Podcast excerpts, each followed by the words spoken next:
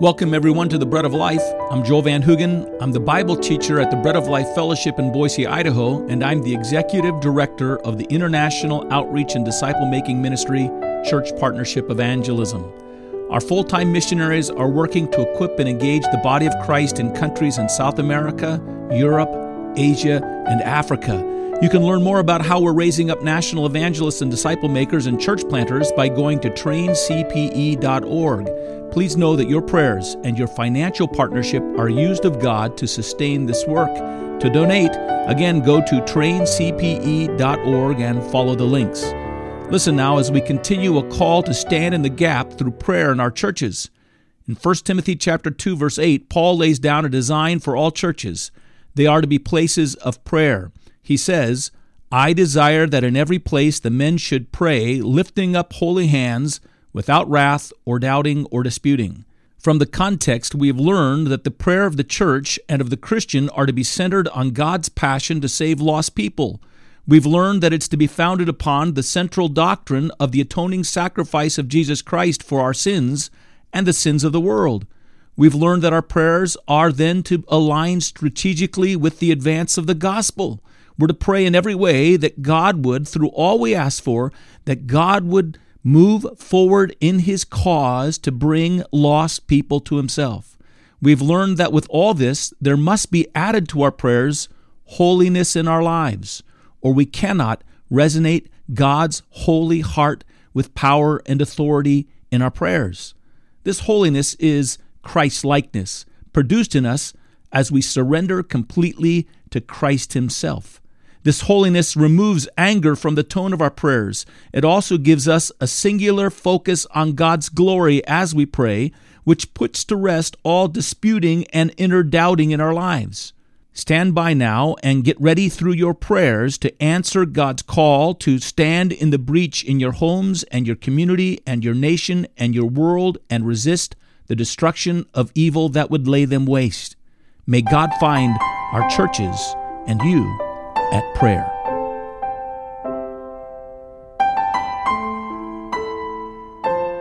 I don't know your ways. I'm so numb to your will. I, I'm so foolish. And all these thoughts are spinning around in my head where I want to find your truth and your will and your way. And, but oh, listen, even in that moment of complication, when you come before God and yield to Him and say, But you, God, you're all true and you're all wise and you know all things, and I'll wait upon you until you give the answer, and I seek your presence and your faith and your life within me. All of a sudden, he quiets the storm that rages in the conversation of all the inner voices that roil within you. You speak that one word of clarity that says, I hold on to you and I trust in you and I rest in you. And this doubt and this conflict and this internal dialogue is put aside. The harsh arguments end because you live in holy surrender to Him. All these other issues are surrendered. And if you're living in sin that's unconfessed, there is a conflict going on in your spirit even as you go before God. You're trying to carry on a conversation with Him, and there's all kinds of contradicting back voices before you, and, and you've got to sit there and try to justify them and tamp them down. You've got to say, But I'm a good person, and I'm a righteous person, and I do good things, and it's all there. And then you try to progress in prayer, can't happen. God won't hear it. God can't hear it because it's not, you're not capable of resonating the sound of his own holy voice speaking over you and speaking his truth into you, a truth that will reveal your sin and cause you to confess it. The person who comes in this way before God will find that they can come into their prayer and sin, but they can't leave it in sin. It'll be laid out before him, it'll be completely confessed, it'll be let go. There will not be this unsettled dialogue and dispute and argument going on within your heart. Everything will be yielded to Christ. For holiness is Christ living in the yielded person. This is the life of holiness, and it's from this life that prayers are made to God that God answers. That person can pray without feeling condemnation before the throne of God. They can pray without any kind of presumption. They come to God bowing in worship and humility. They become to God bowing with expectation for their prayers because they know it reflects the heart of God Himself and that it will be answered in His time and His way. But if you live to impose your own life on others or to cling and persist into sin that you know is wrong before God, you can be sure your prayers will not be answered. Remember here, in 1 Timothy chapter 2, we're to be found praying for those conditions of peace and quietness of life that make for the proclaiming of the gospel. We're to pray for it, at least the peace and quietness to rule our own hearts so that our lives become oases of peace in an unstable world. And from our lives, we might be able to give people the hope that lies within us. But if you're not living in surrender, if you're not living a holy, surrendered life before God, and that's not expressive in your prayers, no one's going to look at your life to see those things. No one's going to ask the question for the hope that lies within you. What they're going to see, you might not be able to see it yourself because you've glossed it over with your religious lifestyle.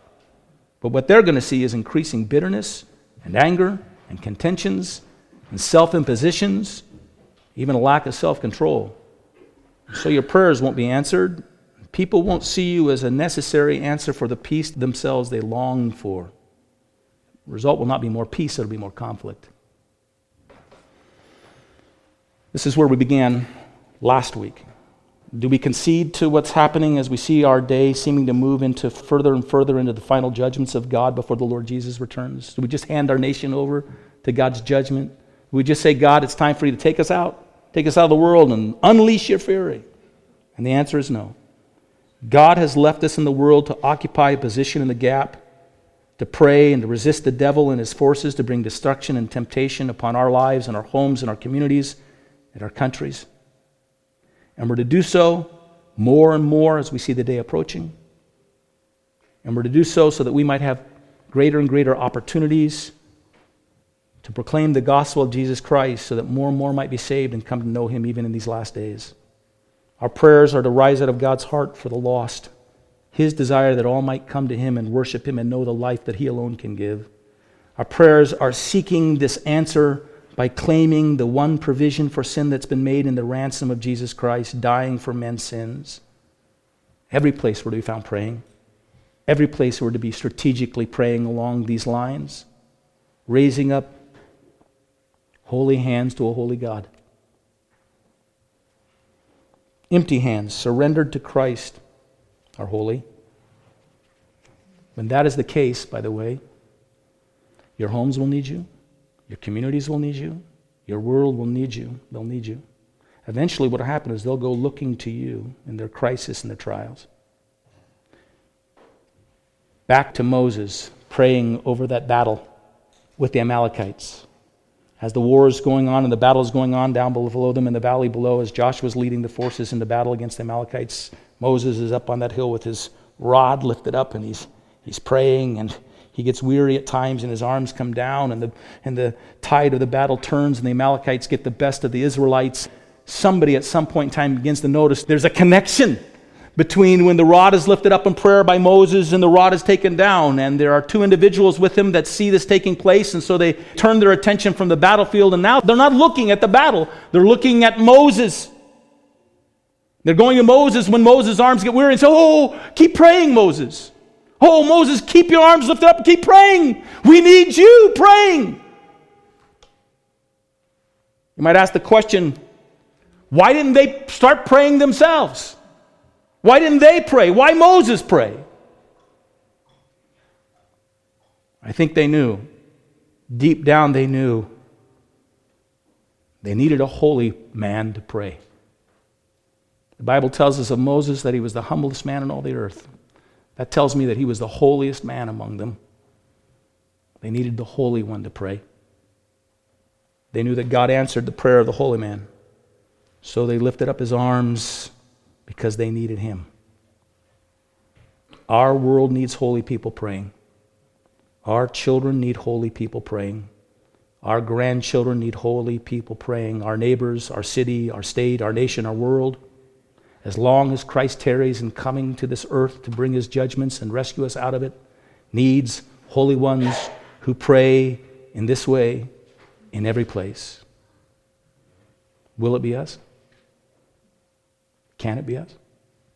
You say, I've failed. You say, I, I'm, I'm in sin. Well, confess it. Take it before the Lord Jesus. He forgives you and cleanses you and washes you all sins if you'll just tell him the truth. You said, Well, I'll fail again. Well, stop resting in your own power.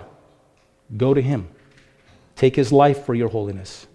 Hate your sin and then press in towards the goal of the high calling of God in Christ Jesus and say, Jesus, you take me there. You live it out from me. I'm all yours. Do it for the sake of your prayers. Do it for the sake of others' salvation. Do it for God's glory. And then pray.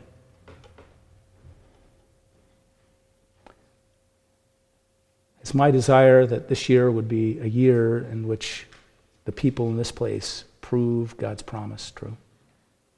But it starts first with an inward look, doesn't it? Don't go there in your own flesh. You'll uh, do an inquisition that will be devastating. Let the Spirit take you and let the Spirit show you. The Spirit who reveals to your sins and your points of compromise and your point of unyieldedness will graciously call you now, lay it down. He won't come and bring his voice of judgment. Now lay it down. I'll wash it, I'll cleanse it, we'll apply the blood of Jesus. I'll give you something better. I'll give you myself. Go with him. Prepare yourself for a year of prayer. Let's bow our heads. Our Heavenly Father, uh, there are great needs before our nation. There are great needs in our homes. We have mothers who are facing the duty that every mother has faced of raising their children, mothers that are waiting upon children to come we have those who have ailing parents and grandparents that they watch over, those who are taking new steps into another dimension or another stage in their life, needing to navigate that, wanting to do it, looking forward to it, but Lord, so needing to do it in such a way that it honors you and glorifies you. We have needs among ourselves.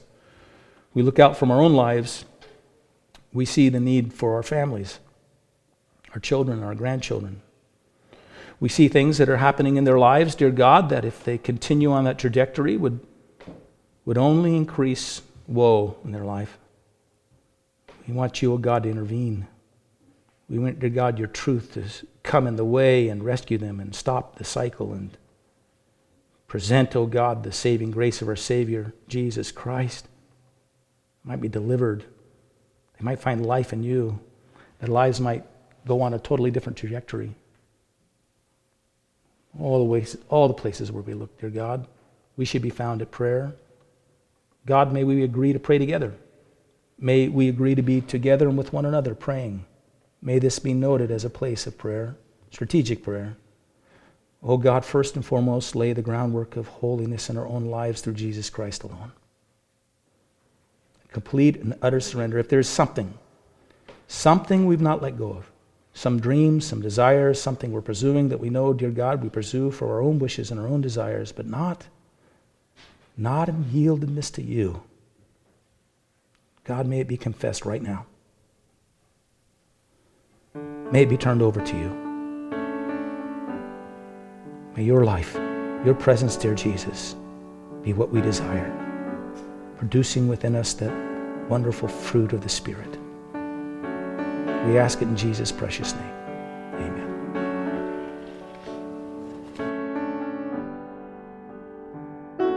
Well, thank you for listening to the Ministry of the Bread of Life. To learn more about our ministry, let me suggest you go to one of two websites. First, go to traincpe.org, traincpe.org, to learn more about the work we're doing all over the world to equip and engage the body of Christ in personal evangelism, discipleship, and church planting or to learn about our work in your community, go to breadoflifeboise.org. Until the next time, God bless you